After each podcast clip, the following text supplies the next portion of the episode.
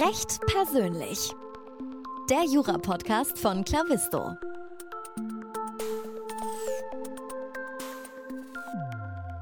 Hallo und herzlich willkommen zum Clavisto Karriere Podcast Recht persönlich. Mit mir Moritz Mümmler, deinem Host. Wir sprechen heute mit Katharina Franke. Sie ist bei Luther in Essen Rechtsanwältin und macht die Rechtsbereiche Real Estate und Infrastructure.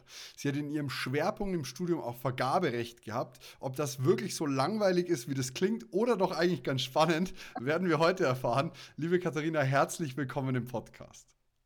Dankeschön ich wäre nicht so frech zu behaupten, das Vergaberecht wäre äh, langweilig, wenn nicht mal jemand zu mir gesagt hätte, äh, ihr, ihr Mann äh, macht Vergaberecht und ich so, ja, und das klingt doch spannend. Und sie so, nein, also sowas, sowas will man doch nicht freiwillig machen. War eine Strafrechtsanwältin. Und deswegen freue ich mich heute über dieses Gerücht ein bisschen aufzuräumen. ja, Strafrecht. Also als Strafrecht-Rechtsanwältin zu sagen, Vergaberecht ist langweilig. Also da muss ich schon sagen, das Vergaberecht ist viel breit gefächerter. Vielleicht gibt es die unterschiedlicheren Menschen. Sehr gut, das ist schon mal ein sehr, sehr schöner Einstieg. Ich möchte tatsächlich mit dir zuerst mal über deine juristische Karriere sprechen, äh, wie das denn alles angefangen hat, warum du Rechtsanwältin geworden bist und dann natürlich auch über den entsprechenden Schwerpunkt. Ja, sehr gerne. Wie kam es dazu, dass du dich für Jura interessiert hast? Für Jura? Ja, da fangen wir jetzt wirklich bei Adam und Eva an. Für Jura. ja, da hat, glaube ich, mein Deutschlehrer damals gesagt, wie wäre es denn mit Jura? Und ich habe mich für relativ wenige Dinge tatsächlich beworben an den Unis. Das war Jura, Wirtschaftswissenschaften und Japanologie. Zum letzteren, okay. keine Ahnung, war eine spontane Idee. Aber tatsächlich war so mein Interesse nur bei Jura so richtig vorhanden und ich hatte das Gefühl, damit kann man sehr viel machen. Wirtschaftswissenschaften auch, aber wieder zu viel was man alles damit machen kann. Das war mir dann doch zu breit gefächert und bei Jura hatte ich das Gefühl, da kommt man schon irgendwann in die richtig, ins richtige Fahrwasser. So, und dann habe ich mich tatsächlich auch nur an der Ruhr-Universität beworben, wurde auch sofort genommen und dann fing das Ganze an. Und dann habe ich tatsächlich auch in der Regelstudienzeit ähm, studiert. Für den Freischluss habe ich mich nicht entschieden. Warum hast du dich dagegen entschieden? Ich könnte jetzt tatsächlich äh, lügen und sagen, ich hätte mir das gut überlegt, aber ehrlich gesagt hatte ich es anfangs nicht verstanden und dann war der Zug abgefahren. Mhm. so war das tatsächlich. Und ich hatte das Gefühl, dass es ähm, besser ist, so einmal das Pflaster abzureißen mit dem ersten Examen, als tatsächlich dann peu à peu immer wieder Klausuren zu schreiben und immer wieder zu leiden. Ich meine, man kann es nicht äh, schönreden. Das Examen ist keine schöne Zeit und für jeden, der da durchgeht, wir kennen es alle, wir sind mhm. da auch durchgegangen und ja, deswegen Pflaster abreißen kam mir dann auch in der Retrospektive weniger schlimm vor, als tatsächlich immer wieder in den Klausuren festzustecken. Und was bei mir so der Antrieb war, war immer, ich möchte fertig werden, ich möchte fertig werden, ich möchte fertig werden, ich will jetzt fertig sein. Ich war sehr, sehr ungeduldig. Daher auch ähm, bin ich da recht zügig durch äh, das Studium und soll ich einfach weitererzählen? Unterbrich mich Sehr ruhig. gerne. Nein, nein, sehr, sehr gerne. Das, ich möchte dir gerne den Redefluss lassen, äh, um so ein bisschen die Geschichte vollständig zu hören und nicht durch meine Fragen eine Unterbrechung zu haben. Okay. Ja, also jedenfalls war ich dann im Studium und dann ging es um den Schwerpunkt. Und auch da war meine Überlegung, ich war noch nicht festgelegt, was möchte ich machen? Möchte ich in die Justiz? Möchte ich ins Unternehmen? Ich wollte es mir immer noch ein bisschen offen halten. Und Energie, Umwelt und Infrastrukturrecht das kam mir, das hatte Zukunftsmusik, Umweltrecht. Also mhm. irgendwie war das so, ich war darauf erpicht, was Vernünftiges zu machen, was mir Spaß macht, was nicht zu 100 Prozent eben ja, Mainstream ist, also nicht dieses Übliche, sondern ich wollte auch meine Nische finden, was möchte ich gerne machen, was hat ähm, tatsächlich auch Zukunft. Ja, und dann bin ich da gelandet. Ähm, eine witzige Anekdote ist auch mein Schwerpunktbereich, also die Schwerpunktbereich Hausarbeit. Also man musste eine große Hausarbeit mhm. schreiben. Ähm, die habe ich im Energierecht geschrieben, über Leitungsrechte. Man könnte jetzt meinen, das ist super langweilig, war halt für mich spannend, weil das eher ein politisches Thema war als tatsächlich ein äh, rechtliches, weil man hat die Möglichkeit äh, zu enteignen, aber ja, da will ich jetzt nicht zu sehr drauf einsteigen. Das Interessante dabei ist nur, dass die Professorin, bei der ich diese Arbeit geschrieben habe und auch vorgestellt habe, war Frau Ines Hertel, die mittlerweile Verfassungsrichterin ist. Mhm. Und ja, das fand ich schön zu hören, wo sie dann gelandet ist, aber ja, irgendwie ich möchte mal ganz kurz da an das Rechtsgebiet gleich andocken. Das heißt, ja. wir haben da zum Beispiel dann eher tatsächliche Schwierigkeiten als jetzt wirklich rechtliche an sich. Ähm, für mich klingt das Ganze sehr technisch. Ich hatte zum Beispiel den Schwerpunkt Wirtschaftsrecht, wo auch viel Telekommunikationsrecht war. Da musste ich überhaupt erstmal verstehen, wie denn Telekommunikation funktioniert. Für mich war das relativ schwer technisch, obwohl ich eigentlich da schon versiert bin. Ähm, um, wenn du jetzt sagst, da geht es um welche um Leitungen oder ähnliches, hast du da technisches Verständnis benötigt dann? Nein, das war ähm, irgendwo aus, ausrecherchiert, sorry, ähm, es ist vielmehr so, es ging um zwei Aspekte, Hochleitung oder Tiefleitung, also ähm, die Kabel, die oben in der Luft hängen oder Erdkabel.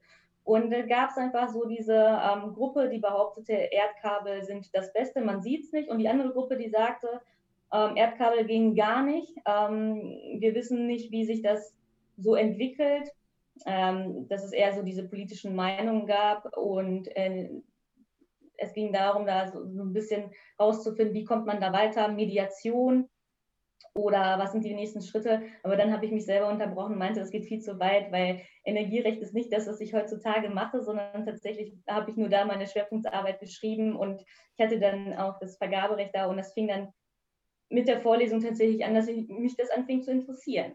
Und ähm, im Referendariat war ich dann, ich glaube, der ausschlaggebende Punkt war nicht tatsächlich in der Universität, sondern als ich im Ministerium, also im Wissenschaftsministerium in NRW war, bei ähm, meinem Ausbilder Frank Albrecht. Ich, das kann ich übrigens nur jedem empfehlen, da seine Verwaltungsstation zu machen, falls jemand ähm, in NRW im Referendariat ist.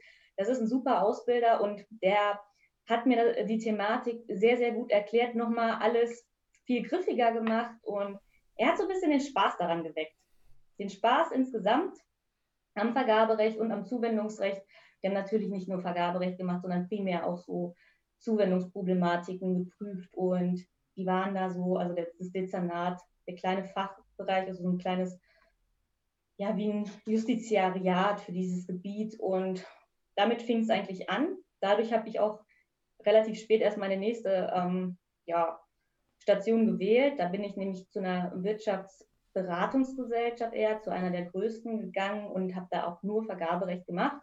Mhm. Und dann hatten wir da auch schon ähm, richtig spannende Fälle. Und ehe ich mich ver versehen hatte, ich, steckte ich schon in dieser Spezialisierung drin.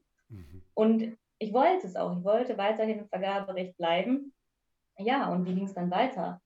Dann war ich in der Anwaltsstation genau ähm, in Köln und habe nur Vergaberecht gemacht. Ja, und dann bin ich, war ich fertig, wollte, wollte noch nicht so schnell in den Beruf einsteigen. Also ich weiß nicht, die meisten denken sich, glaube ich, nach dem Referendariat so erstmal mhm. Pause. Aber es ging dann doch recht flott. Dann war ich bei meinem Chef gelandet und ich hatte tatsächlich eigentlich schon eine andere Stelle, ja, ich hatte schon zugesagt tatsächlich, war dann aber noch beim Bewerbungsgespräch, weil ich das Gefühl hatte, ich müsste mich noch absichern, beziehungsweise eher meine Schwester sagte mir, nimm nicht die erste Wahl, sondern sicher dich ab, ob du das wirklich willst. Ja, und dann war ich bei dem Bewerbungsgespräch und das war noch ein Ticken besser. Das Bauchgefühl stimmte einfach. Ich könnte noch nicht mal sagen, dass es bei der anderen Stelle schlechter war. Ich kann nur sagen, dass das Bauchgefühl besser war und ähm, ich das Gefühl hatte, wir waren so auf einer Wellenlänge und das Gespräch war ehrlich. Es war nicht so beschönigend. Ähm, wie die Arbeitszeiten sind nur bis 16 Uhr, was natürlich Quatsch wäre, sondern so authentisch. Das fand ich sehr, sehr überzeugend und habe mich sofort am nächsten Tag dafür entschieden. Ich also, möchte mal ganz kurz noch rein, wenn wir mal retrospektive ja. auf deinen Schwerpunkt schauen, war es die richtige Wahl im Schwerpunkt etwas zu wählen, was einen per se schon interessiert und danach war es denn, hat es einen Mehrwert gehabt für deine Tätigkeit, die du jetzt ausführst? Weil, so viel kann ich schon mal spoilern, du bist immer noch im Vergaberecht tätig und auch im Beihilferecht. Und inwieweit hat dir da dein Schwerpunkt bereits was gebracht? Naja, also durch den Schwerpunkt bin ich überhaupt dahin gekommen, ähm, wo ich heute bin. Und ich bin der Meinung, wenn man tatsächlich merkt, einen interessiert etwas, dann sollte man das so weiterverfolgen. Je früher man sich spezialisiert, desto einfacher hat man es später. Man fängt nicht immer bei Null an. Gerade sowas, so ein Thema wie Vergaberecht. Also ich denke kaum, dass wenn du dich vorher damit nicht befasst hast, dass du da sofort im Bilde bist. Also du kommst da an und müsstest dir erstmal das alles äh, anschauen, dann diese ganzen Vergabeverordnungen, die Schwellenwerte, sind wir drüber, sind wir drunter, ähm, warum ist das ein öffentlicher Auftraggeber, das ist doch eine GmbH, Fragen über mhm. Fragen. Und wenn man schon diese Kaskaden und Strukturen und die Verweise kennt, jedenfalls die Grundlagen kennt, man, dann hat man es einfach leichter. Und ähm, damit kann man auch bei den Ausbildern, jedenfalls ist das meine Erfahrung, auch punkten. Die haben nämlich das Gefühl, okay, sie müssen nicht ähm, von Anfang an anfangen, dir die Dinge neu zu erklären, sondern du kannst direkt mit einsteigen. Und ich denke, das ist immer so ein Erfolgserlebnis dann. Wenn du das Gefühl hast, du darfst sofort mit einsteigen, die trauen dir das jetzt zu. So, mhm. und das hast du natürlich nicht, wenn du jetzt dir was Hochspezielles aussuchst, dann fängst du da an, klar, kann auch klappen und das, ich will das auch nicht schlecht reden. Aber es ist der einfachere Weg, sich früh zu spezialisieren, wenn das Interesse da ist. Mhm. Das ist tatsächlich ein Gefühl, das ich auch habe, weil man, je weiter man fortgeschritten ist, desto weniger Lust hat man, sich in diese tiefen Themen ab der Basis einzuarbeiten. Ich habe jetzt gerade mein zweites Examen geschrieben, warte jetzt gerade auf die mündliche Ergebnisse, habe ich schon, äh, hat auch alles gepasst. Ähm, der Punkt ist aber, Dankeschön, wenn man an der Stelle steht, möchte man nicht mehr wie ein Erstsemester sich wieder in ein Thema komplett neu einarbeiten. So geht es mir zumindest. Das heißt, in, im fünften, sechsten, siebten Semester war ich vielleicht noch viel bereiter, etwas komplett Neues anzulangen, weil, ja, man war eh nicht so fortgeschritten. Also ich kann das sehr unterschreiben, was du gerade gesagt hast. Ist ein sehr, sehr schöner Gedanke. Wenn wir jetzt äh, zu deiner jetzigen Position als Associate bei Luther übergehen, würde mich mal interessieren, wie denn dein Weg da in die Kanzlei war. Du hast uns schon gesagt, wie denn ähm, das Vorstellungsgespräch und alles drum und dran lief und dass das Bauchgefühl wesentlich besser war. Wie war denn die Eingliederung, die allererste Zeit so für dich? Super einfach super, super einfach. Es gab sie quasi nämlich nicht.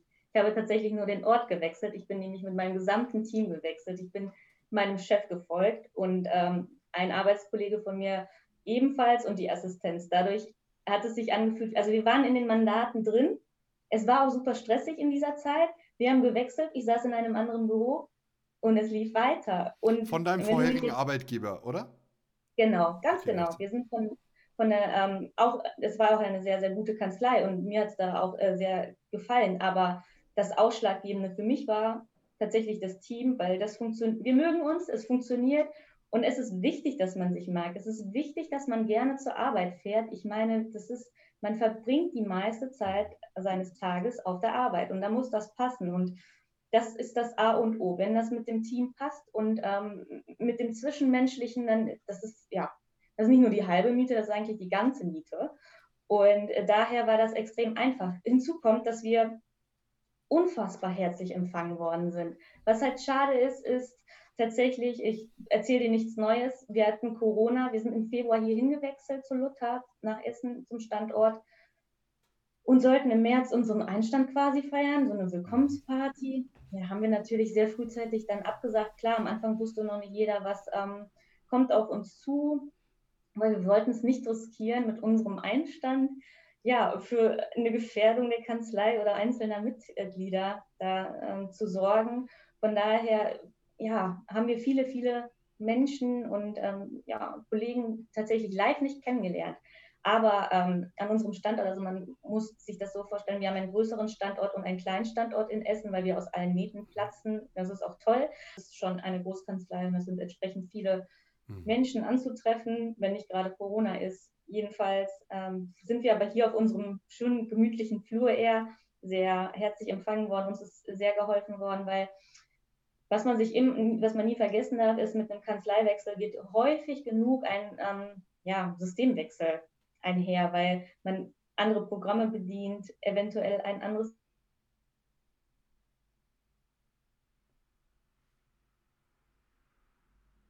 E-Mail-Programm und für andere angewiesen und die war groß. Also ein sehr angenehmer Wechsel, ohne das Gefühl, man hat gewechselt. Man hat dieselben Gesichter noch ähm, vor sich. Man hat sein engstes, sein Kernteam um sich. Also ich kann da tatsächlich daher nicht so großartig viel erzählen, wie so ein Kanzleiwechsel ist, weil es mhm. ja nur ein Ortswechsel fast für mich war. Ja, du hast mir schon die Frage vorweggenommen, weil ich tatsächlich wissen wollte, wie denn so ein äh, Kanzleiwechsel im, mitten in Corona stattfindet. Ähm, aber da wurde wohl der Einstand um etwas längere Zeit verschoben, so wie ich das jetzt raushören durfte. Ähm, was gefällt dir besonders gut an der Kanzlei?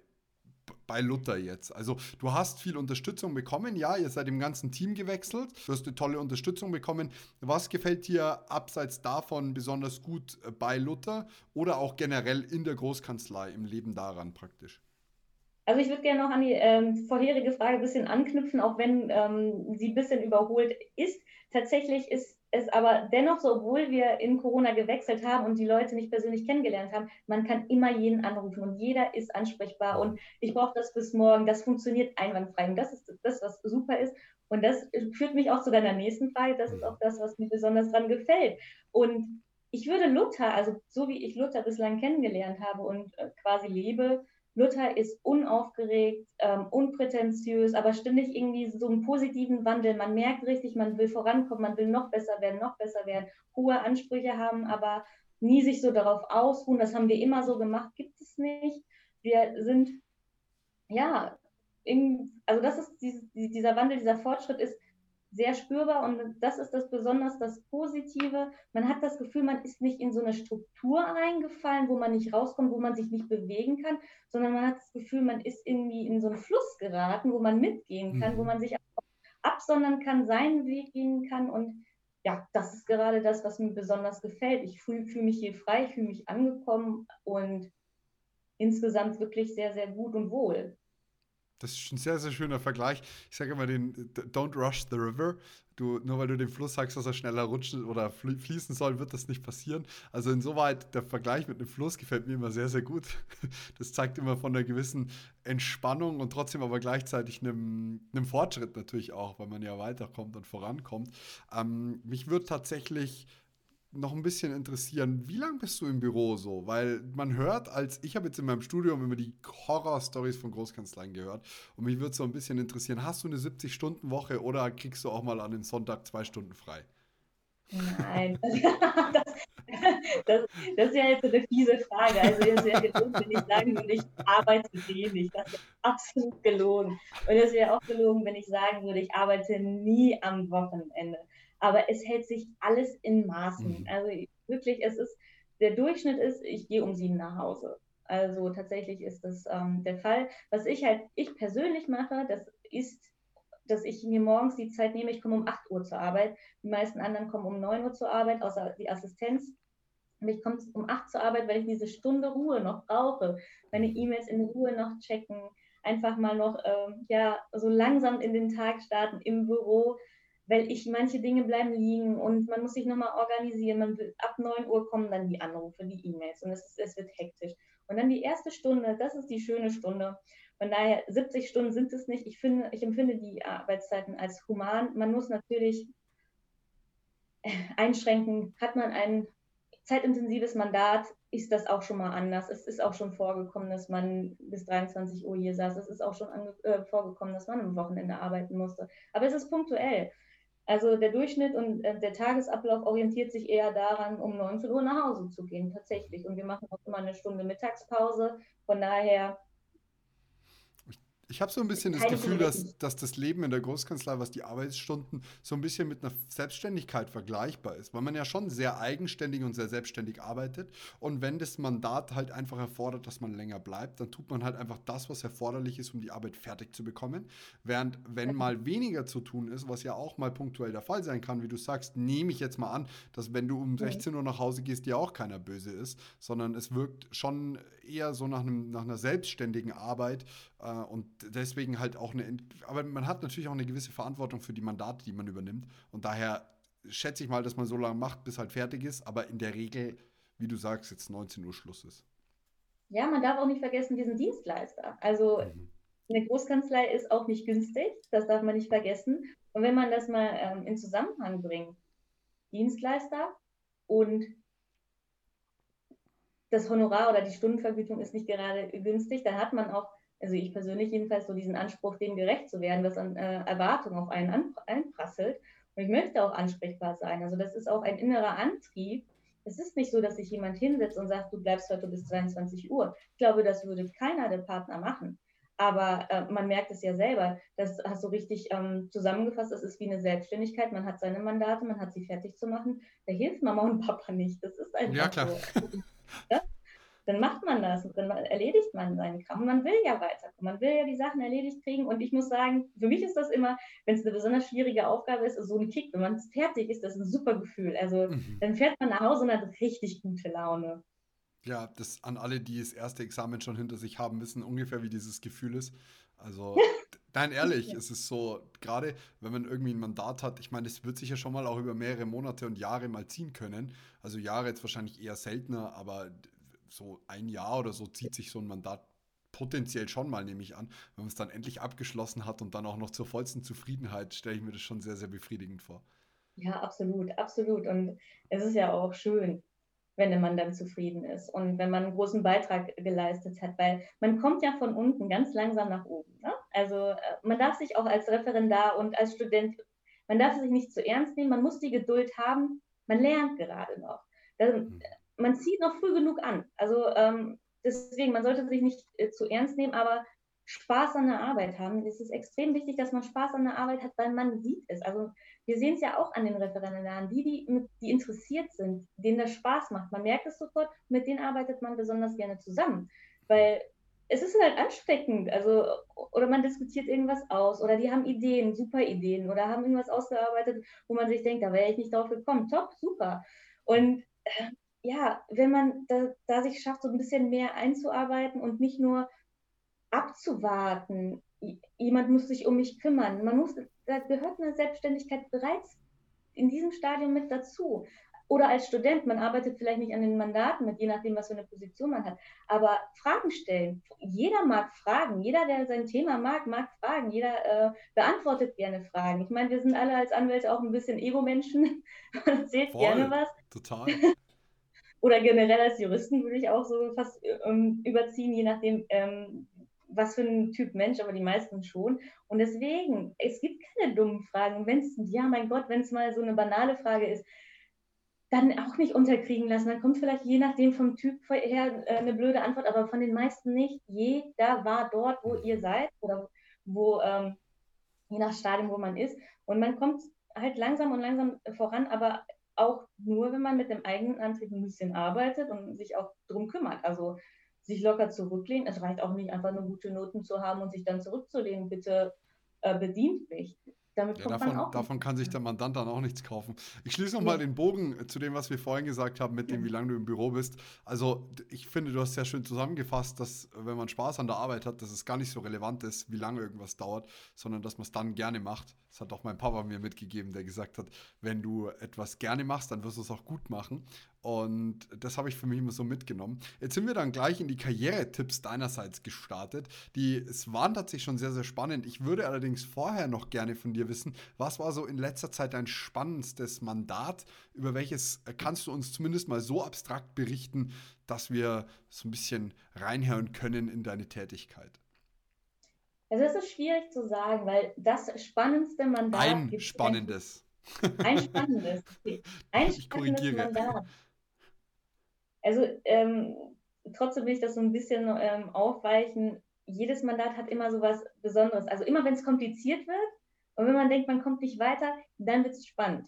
Und ähm, das kann schon bei so einem, bei einer großen IT-Ausschreibung der Fall sein, wenn man so merkt, okay, da sitzen richtige Fachexperten, die wissen auch, was sie äh, meinen, aber äh, die wissen noch nicht so ganz, wie es ähm, neutral formuliert sein muss. Also wenn man dann zum Beispiel an einer Leistungsbeschreibung oder an einem Lastenheft noch gemeinsam arbeiten muss. Sprich mit mir noch ein bisschen, noch ein bisschen einfacher in der, in, den, in der Wortwahl, weil ich persönlich keinerlei Ahnung habe von äh, einer IT-Ausschreibung. Ich kann mir vorstellen, vielleicht geht es um Computer, die die Stadt braucht, oder es geht um Leitungen in, in der Telekom. Also das ist wahrscheinlich relativ vielseitig. Was, was genau meinst du mit sowas? Also wenn ich von einer IT-Ausschreibung spreche, dann meistens eher davon, dass eine Software zum Beispiel beschafft wird, je nach unabhängig vom Mandanten. Es wird eine Software beschafft oder eine Software, äh, eine IT-Dienstleistung, also irgendwer verändert deine Daten oder liefert dir das notwendige System und ist gleichzeitig Berater und hilft dir dabei, dein System auszuarbeiten. Also eine gewisse Komponente in ein bestehendes System ähm, einzubinden. Mhm. Also, und, ähm, das sind super spannende Mandate, sehr techniklastig. Man muss sein Thema auch verstehen lernen. Also es ist immer, das ist jetzt geklaut, das ist nicht von mir, das ist nicht mein schlauer Gedanke, aber Vergaberecht ist wie Sendung mit der Maus. Das hat er mir ganz früh eingetrichtert. Ich muss verstehen, was ich da ausschreibe. Das reicht nicht nur Jura zu können. Du musst ganz genau wissen, was ist der Beschaffungsgegenstand und du musst den Mandanten verstehen lernen. Du musst wissen, was will der eigentlich erreichen. Es reicht nicht nur, seinen Wünschen zu entsprechen, weil es ist, der Wunsch ist nicht immer die wirtschaftlichste Lösung. Du musst auch manchmal daran arbeiten, was ist, was ist vielleicht besser. Schreibe ich jetzt nur ein Jahr lang eine Beratungsleistung, eine IT-Leistung aus oder mache ich lieber einen Rahmenvertrag mit vielen verschiedenen und habe dann ähm, tatsächlich mehrere Wirtschaftsteilnehmer, die ich abwechselnd dran nehmen kann und habe dann mehr Flexibilität oder ist es tatsächlich dann die wirtschaftliche, äh, günstigere Lösung?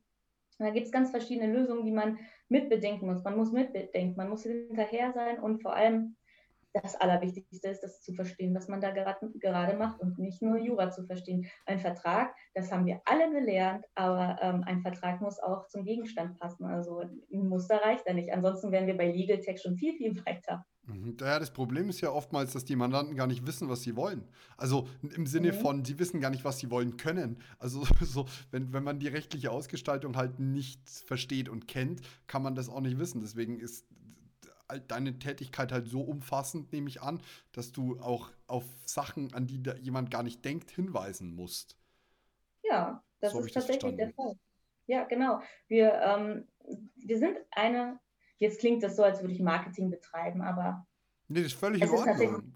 Es ist tatsächlich die Realität. Wir sind, ähm, wir arbeiten branchenübergreifend und haben so einen branchenübergreifenden Ansatz. Also wir sind tatsächlich eine Full-Service-Kanzlei. Wenn man von A bis Z ein Projekt durchführt, nehmen wir jetzt mal eine Bauausschreibung, einen Bau, dann fängt man bei, äh, am Anfang an mit, mit wer, ist, wer soll denn die Objektplanung machen? Dann schreibt man erst den Architekten aus. Dann schreibt man, wenn man so ein Projekt miterlebt, ist, das wirklich schön, weil man alle Zwischenschritte miterlebt hat und wen hat man da ausgesucht? Was hat man genau genommen? Also eine modulare Bauweise oder äh, was ist der Auftragsgegenstand? Dann konnte man von Anfang an Tipps geben. Man ähm, hat die Menschen kennengelernt, die daran arbeiten. Man schafft auch so einen, einen guten Kommunikationsweg, weil man ein Projektteam bildet, entweder mit den Architekten oder wer auch immer da äh, mitarbeitet. Und deswegen ist dieser ähm, Ansatz, also, dass man alles macht, man ist nicht nur Anwalt, man ist praktisch dann Projektberater. Also man macht diese Leistung ja mit, man muss sich dann Leist das Leistungsverzeichnis durchlesen und man muss das auch verstehen, was da steht. Und man findet tatsächlich auch mal Fehler. Und ähm, auch wenn man jetzt vielleicht denken würde, das ist gar nicht unser Job, dafür gibt es tatsächlich die Fachberater, mit denen es auch aus, äh, herausragend viel Spaß macht zu arbeiten, wenn da tatsächlich ein Fachberater noch zusätzlich im Boot ist. Aber ist das nicht der Fall, dann muss man das auch angehen. Und ähm, ich denke, das ist ein guter Ansatz, den wir betreiben, dass wir dem Mandanten das Gefühl geben, wenn er mit uns arbeitet, ist er weiter abgesichert als nur ähm, die Vertragsregeln. Das reicht ja nicht. Also das reicht ja nicht, damit ein Projekt vernünftig abläuft. Da muss man auch mal zum Hörer greifen und fragen, äh, hat der Baubeginn schon begonnen? Haben Sie das auf dem Schirm? Ist, äh, wie ist die, die, Lage? Also manche Sachen gehen manchmal unter. Man muss hinterher sein. Und ich denke, das ist dann der Vorteil auch, den wir dem Mandanten bieten können, wenn er dann zu uns kommt, dass wir da bei allen Sachen versuchen, hinterher zu sein. Was ich ganz, ganz, ganz schön an der Darstellung gerade finde, ist, ich bereite mich ja gerade auf die mündliche Prüfung vor, Anwaltsteil, Berufsfeld und da gehe ich gerade so die Sachen durch. Vertrauensverhältnis mit dem Mandanten, das hast du gerade perfekt beschrieben. Äh, beratende Tätigkeit auch außerhalb des rein rechtlichen, genau das ist auch dabei.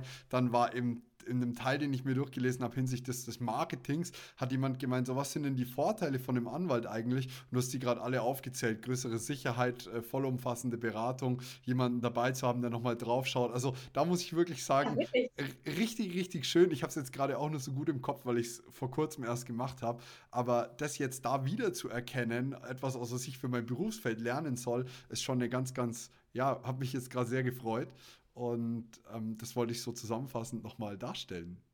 Aber das Schöne ist doch dann, dass du gerade gemerkt hast, die Theorie ist auch Realität. Also, dass Absolut. man nicht für, für nichts lernt, sondern sich dann mit Dingen beschäftigt, die in der Zukunft hoffentlich auch so eintreten, falls du in den Anwaltsberuf wählst. Also ähm, das ist wichtig, diese Dinge zu verinnerlichen. Man muss lernen, den Mandanten zu verstehen und alles andere resultiert irgendwo daraus, das Vertrauensverhältnis und ähm, ja, alles tatsächlich. Sehr, sehr cool. Ja, nein, das war echt schön jetzt gerade zu hören.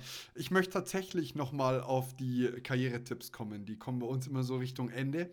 Und äh, wir haben schon darüber gesprochen, dass du sagst, man soll sich, wenn man in der Kanzlei bereits anfängt, einfach äh, mit einbringen. Man soll äh, auch seinen Interessen gerecht Fragen stellen.